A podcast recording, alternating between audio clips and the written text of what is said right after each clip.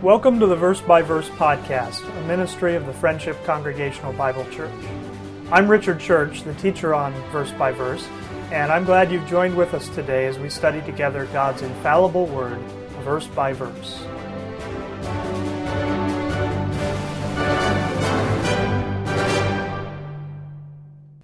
Let's turn in our Bibles to Acts chapter 3. Verse 17 says, And now, brethren, I wot, or I know, that word wot, W O T, uh, means to know. He says, I wot that through ignorance ye did it, as did also your rulers. But those things which God before had showed by the mouth of all his prophets, that Christ should suffer, he hath so fulfilled. Verse 19 Repent ye therefore and be converted, that your sins may be blotted out when the times of refreshing shall come from the presence of the Lord, and he shall send Jesus Christ, which before was preached unto you, whom the heaven must receive until the times of restitution of all things, which God hath spoken by the mouth of all his holy prophets since the world began.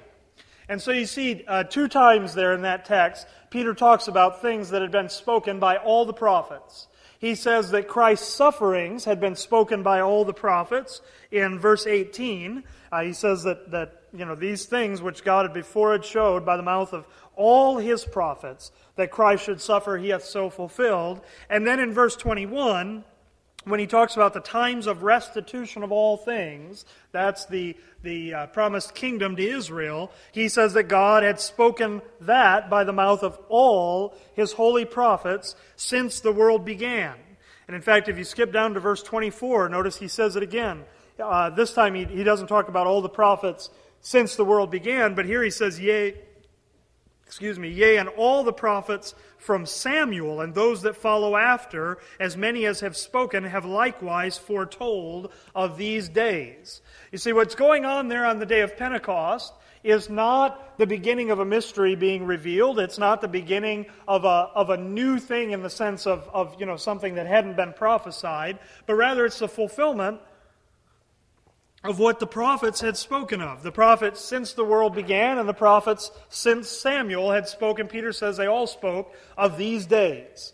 All right? So the day of Pentecost and these things in the early book of Acts are the fulfillment of prophecy to the nation of Israel. Um, that, that phrase that Peter uses in verse 21 when he says, since the world began. Go back, go back into Luke chapter 1. Here's a, a good cross reference for this as well. Peter, of course, is speaking after the resurrection of Christ. But in Luke chapter, chapter 1, uh, you can go back here before, even before the birth of Christ. And John the Baptist's father, Zacharias, was a priest in the temple. You see in verse 68, he says, Blessed be the Lord God of Israel, for he hath visited and redeemed who? His people. He's the Lord God of Israel, and He's visited in, in sending John the Baptist, He has visited His people Israel. Uh, verse 69 and hath raised up an horn of salvation for us in the house of his servant David. Notice verse 70 as he spake by the mouth of his holy prophets, which have been since the world began. Now understand that the, the, uh, the horn of salvation that's raised up is not John the Baptist, but rather it's going to be the one for whom John the Baptist is the forerunner. John the Baptist is going to proclaim another, which is the Lord Jesus Christ. And that horn of salvation in the house of David is the Lord Jesus Christ. And this passage tells you, according to, to prophecy, what was the purpose for Christ's coming. And it was to visit and redeem his people. It was to be a horn of salvation in the house of David. And it was what was spoken by the mouth, again, notice what it says, by the mouth of his holy prophets, which have been since the world began. All right, so you have this, this prophetic message from the beginning of the world, even, you know, up to here in, in Luke chapter 1, and even past the resurrection of Christ, that all of the prophets have been speaking about. Right? And it has to do with Christ, the coming of Christ into the world. It has to do with his uh, sufferings that he would suffer and with the kingdom that he would establish. Uh, you, you see, when when Zacharias here is talking about a horn of salvation, he's not really here in this passage in the context, he's not talking about an individual being saved from their sins and having eternal life. Notice what he's talking about. Verse 71 that we, which is Israel, should be saved from our enemies and from the hand of all that hate us, to perform the mercy promised to our fathers, and to remember his holy covenant the oath which he sware to our father Abraham, that he would grant unto us that we, being delivered out of the hand of our enemies, might serve him without fear in holiness and righteousness before him all the days of our life.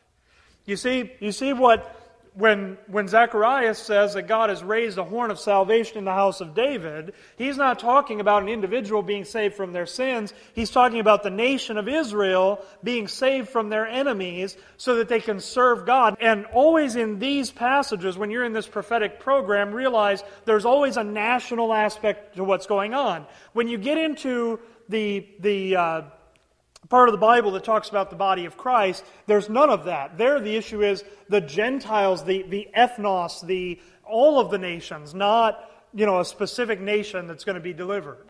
And so you see what this message was. You get a picture of what this message was that was spoken by all the prophets since the world began that had to do with God delivering his people. Even, even the prophets before there was a nation of Israel uh, really looked forward to that time where there would be a nation of Israel that God would deliver.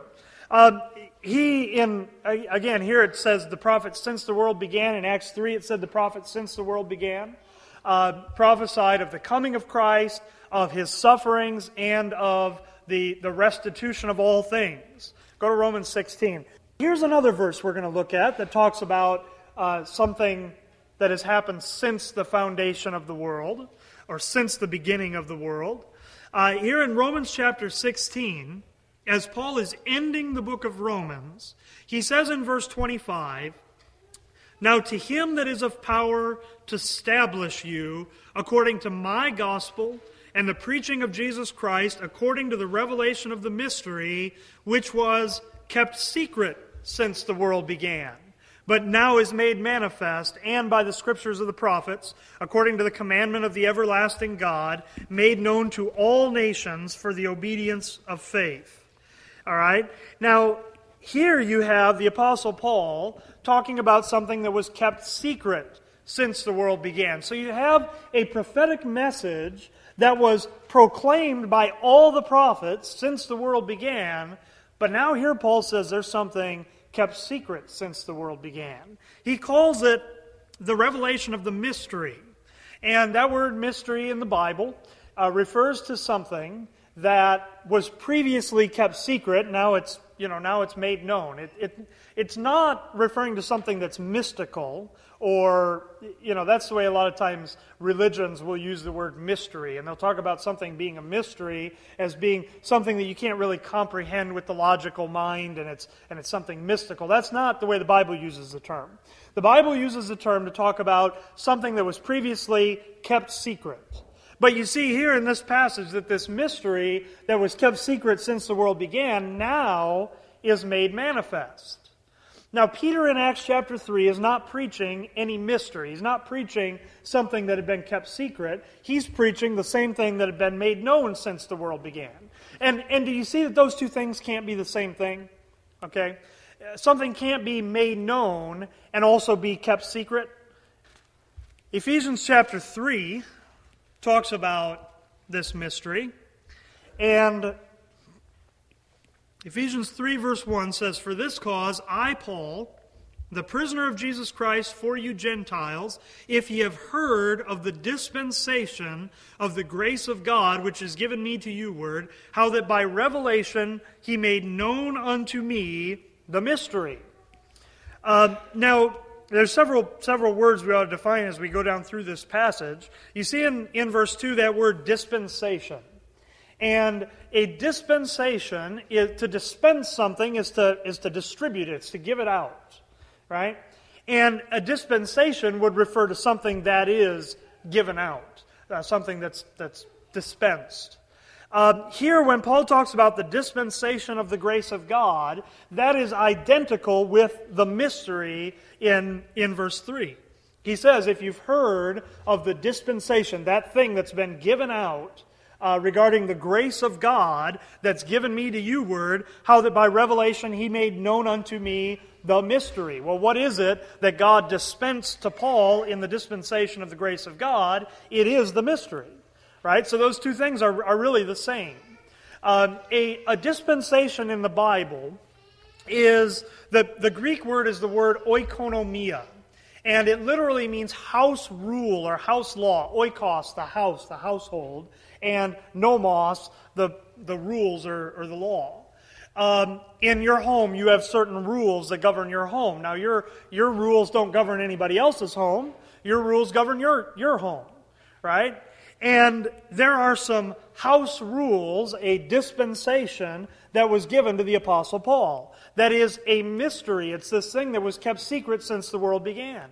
Now, when you go back into the prophetic scriptures, you have a dispensation, you have house rules that are given out for, for the people that uh, those things are applicable to.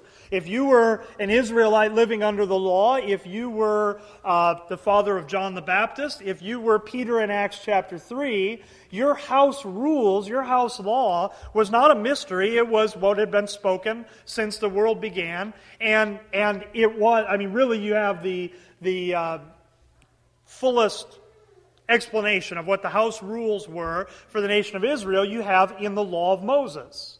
Okay? Those were the house rules for Israel.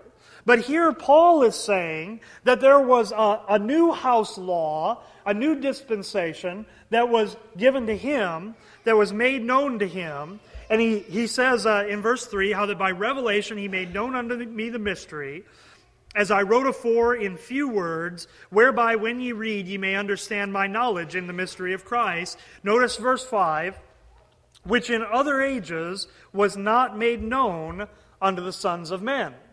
Paul is claiming here that he has had some revelation that was not made known previously. In other ages, back under the law, back before the law, this mystery was not made known. Okay? It was kept secret since the world began. He says, which in other ages was not made known unto the sons of men, as it is now revealed unto his holy apostles and prophets by the Spirit. Now, if Paul is making this distinction, if he's saying there were some things that previously were not made known, but now are made known um, uh, to his holy apostles and prophets by the Spirit, then that puts a, a, an important requirement on us to figure out what's the difference between those things and you know, at, at, what point were these things made known? At what point were these, did these new things go into effect? If we're under different house rules than what Israel was under the law, then, then what are the rules that we're under? And, and again, uh, you know, when we come through God's Word, when did those rules go into effect? When did that new dispensation go into effect? Uh, in fact, here Paul says that that dispensation was committed unto him, it was made known to him. Uh, he, he says, uh, verse 6, he, he tells you part of what that mystery is that the Gentiles should be fellow heirs and of the same body and partakers of his promise in Christ by the gospel. Now, in Luke chapter 1, when Zacharias was talking about the promise that was made to the fathers, he was talking about some promises there that didn't, didn't include Gentiles. Now, they would certainly affect the Gentiles, but they were not promises made to the Gentiles. But here Paul talks about a mystery, something that was kept secret, where the Gentiles not only, not only partake of the promise, but it says they're made fellow heirs and of the same body and partakers of, of his promise in Christ by the gospel. Right? Now, as Gentiles, that ought to be very important to us. Because, again, you go back into Luke chapter 1, and it talks about the Lord redeeming his people Israel. It talks about it talks about the Lord delivering Israel from their Gentile enemies. It doesn't talk about him redeeming the Gentiles. But here, now here you see this new information, this mystery that's revealed, uh, reveals that the Gentiles can be fellow heirs and of the same body and partakers of his promise in Christ by the gospel, Paul says. Whereof I was made a minister according to the gift of the grace of God, given unto me by the effectual working of his power, unto me who am less than the least of all saints, is this grace given, that I should preach among the Gentiles the unsearchable riches of Christ, and to make all men see what is the fellowship of the mystery, which from the beginning of the world hath been hid in God, who created all things by Jesus Christ. Now, it's important to understand regarding this mystery, Paul says that it was hid in God. He doesn't say that it was hid in the scriptures as if it was, you know, some people kind of view the mystery as being something that was there in the scriptures, but you, you, you just couldn't figure it out. You know, like there were clues about it and hints about it, but nobody could figure it out, and that's why it was a mystery. That's not what Paul says here. Paul says that it was hid in God, not hid in the scriptures like some sort of puzzle to figure out. It was hid in God. God didn't tell anybody about it. God intentionally kept it secret. He kept this mystery secret. Uh, and, and here you have Paul saying that it was revealed to him and it was committed to him right? So, so when you would be looking for where that dispensation is going to go into effect, you would look for where it, it begins to be revealed. God's not going to, to uh, you know, make man accountable for a certain house rule, a certain economy or administration when he hasn't revealed it yet right? A dispensation begins when it's revealed. Israel wasn't under the law until God actually gave the law. That's when, that's when then they were responsible for that law. And likewise, the dispensation of grace doesn't begin at the cross. Uh, it's made possible by the cross, but nothing new is revealed at the cross. Nothing new is revealed in Acts 2 on the day of Pentecost. Nothing new is revealed in Acts 3. It's just a continuation of what all the prophets had said since the world began. But once you get into the, the ministry of the Apostle Paul, that's where you have now this new dispensation revealed. And you see, Paul says that, that even though he was less than the least of all saints, that that grace was given to him that he would be, that he would preach these unsearchable riches of Christ. The riches of Christ that you and I have as members of the body of Christ, you can't go back into the Old Testament and, and search them out there. They're unsearchable, they're untrackable, untraceable. Uh, where you find them is you find them in Paul's epistles. You find them where they're revealed in that mystery. Okay? And so that explains why, back in Acts chapter 3, that explains why Peter and John are going to the temple at the hour of prayer. You and I don't go to the temple at the hour of prayer, right? Uh, why are Peter and John going to the temple at the hour of prayer? Because they're operating still under that dispensation. They're operating under that, that uh, prophetic program, and that's what they're supposed to do. Uh, that's why even later in the book of Acts, you see people still making animal sacrifices. Believers in Christ still offering animal sacrifices, still taking uh, Jewish vows under the law, and doing those kinds of things. It's why you get you get uh, toward the end of the book of Acts, and James can say he can he can show Paul and say, "You see how many thousands of Jews there are that believe and are zealous of the law." Okay? Because they were still operating under that old dispensation, but Paul's been given this new dispensation that's kept secret since the world began, but now it's made known. Don't, don't you like it when uh, uh, you, you know, you learn a secret? You knew somebody had a secret, and finally you find out what it, what it was. Um, God had a secret through all that Old Testament time. He had a secret even, you know, even up past the resurrection of Christ. But He's let you in on the secret. He's let you know the information, and and you know that behooves us to go and find out what that mystery is. And uh, of course, we're not going to go and look at all of the content of that mystery today, but realize that when you're in Paul's epistles, if if you notice that things are different from all the rest of the Bible, it's because they are. It's because there's a mystery being revealed there that wasn't revealed previously. And that's the dispensation that we live under. We're not under the law. Uh, we're under this dispensation that the Apostle Paul talks about and, and is revealed in his epistles. Now, let's go back then to Acts chapter 3. But you see, that's not what Peter's preaching. Peter's not preaching a new dispensation here. Peter is preaching what was spoken by the mouth of all God's prophets since the world began. You can go back into any of those Old Testament prophets, and they speak about Christ, his, his coming. They speak about his sufferings. They speak about his glorification and about this kingdom. And that's exactly what Peter is preaching here. And in fact, in verse 22, then, Peter is going to, to uh, give a, an example of what one of those prophets said. He says, For Moses truly said unto the fathers, A prophet shall the Lord your God raise up unto you of your brethren like unto me. Him shall ye hear in all things whatsoever he shall say unto you. And it shall come to pass that every soul which will not hear that prophet shall be destroyed from among the people. Okay, now in this passage, Peter is speaking, Peter is quoting what Moses said, and Moses is talking about Christ. Okay, you follow all that? Uh, so Peter is talking about Moses, who's talking about Christ. When, when Moses talks about this prophet that the Lord is going to raise unto them, that prophet is the Lord Jesus Christ. And Moses, uh, the, the quote, by the way, is from the book of Deuteronomy, and you can go and, you can go and read it on your own if you want. It's in Deuteronomy chapter 18. But this is an important prophecy because God, you know, when you go back into the Old Testament, I don't mean to indicate when I say that Peter is preaching what all the prophets spoke since the world began.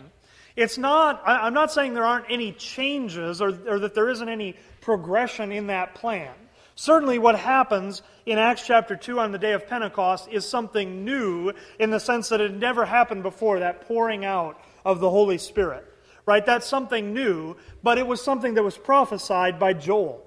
Right? So it's something new in the sense that it hadn't happened before, but it's not something that was a, a mystery in the sense that it had been kept secret. It was what God said He was going to do, He just hadn't done it yet. And, and um, here, when Peter is quoting this passage from Moses, really what Moses is describing, now remember, Moses is back, you know, 1500 years before Christ. What Moses is describing is how when Christ comes, that prophet, there's going to be a, a, a change in how God is working. Now, when you go back into the Old Testament, um, to, to be an Israelite, to be one of the, the people of Israel. Uh, you could be born into Israel. You could, as a Gentile, you could come and, and join yourself to Israel. And if you were a, a woman, you could marry uh, a Jew, like you see with Ruth, who basically becomes a, a Jew as well. As a man, you could undergo circumcision and you could become like a Jew and you could, you could join that nation. But most of the Israelites were born as Israelites, right? And as long as you didn't, there were certain things under the law that if you did those things, it, it says you would be cut off from among the people.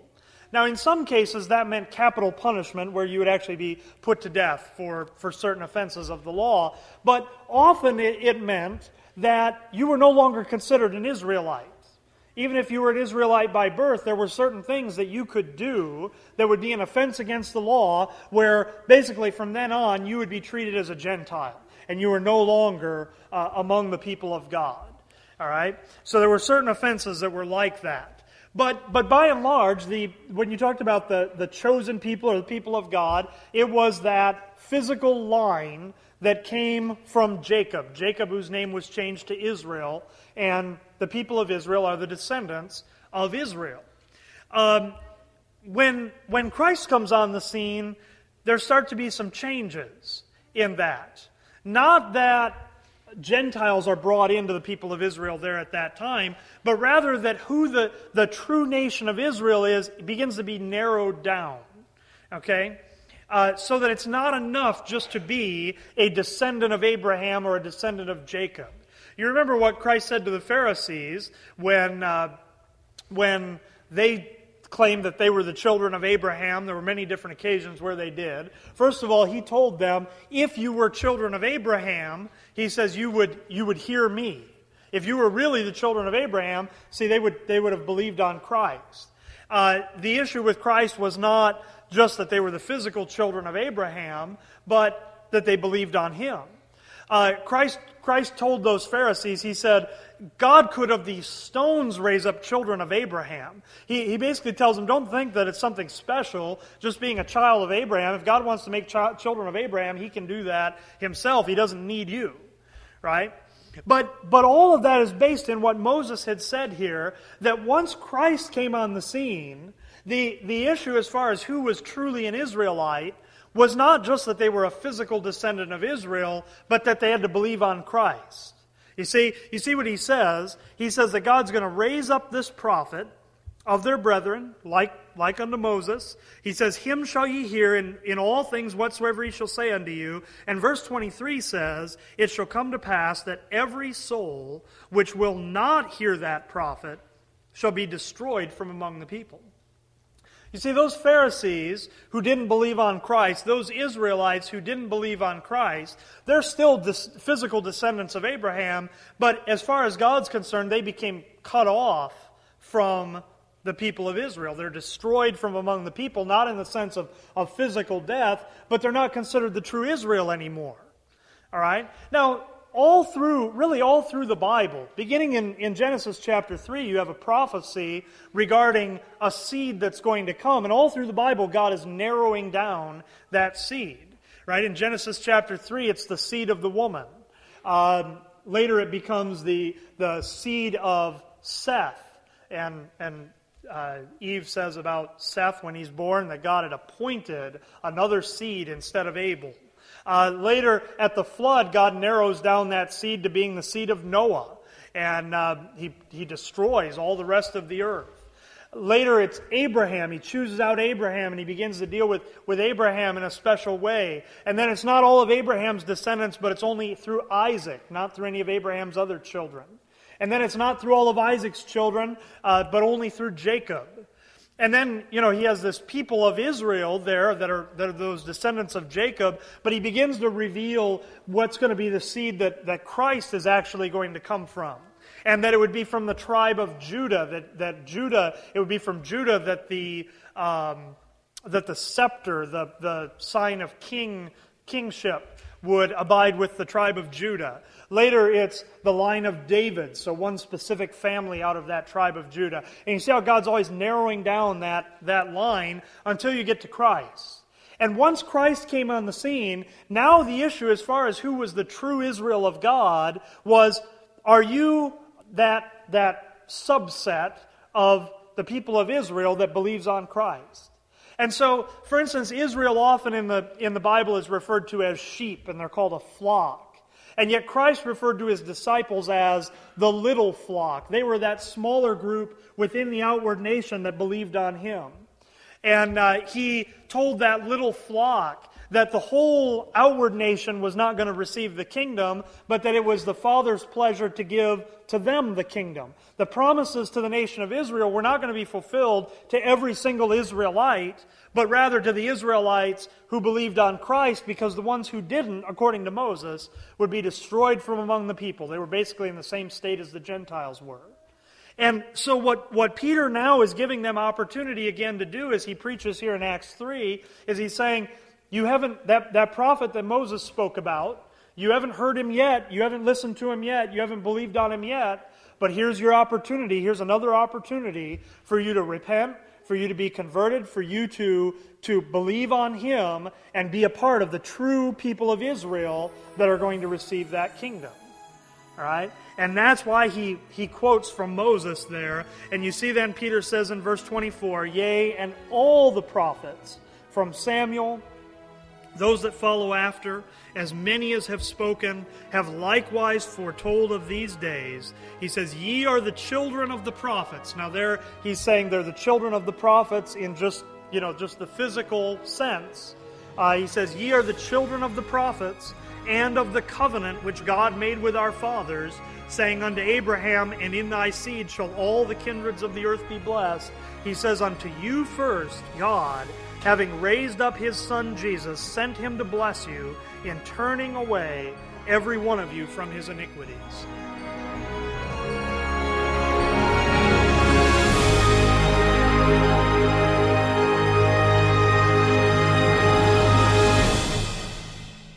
Hi, I'm Richard Church, the teacher here on Verse by Verse. I'm glad you've listened to our podcast today, and I would like to let you know that if you have any questions about anything you've heard here, you can contact me by email at richard at richardchurch.com or by telephone 608 339 9522. I also encourage you to check out our church website at www.friendshipbiblechurch.com com. Thank you for joining us today, and our prayer is that this program would be a blessing to you in helping you to grow in your understanding of God's grace.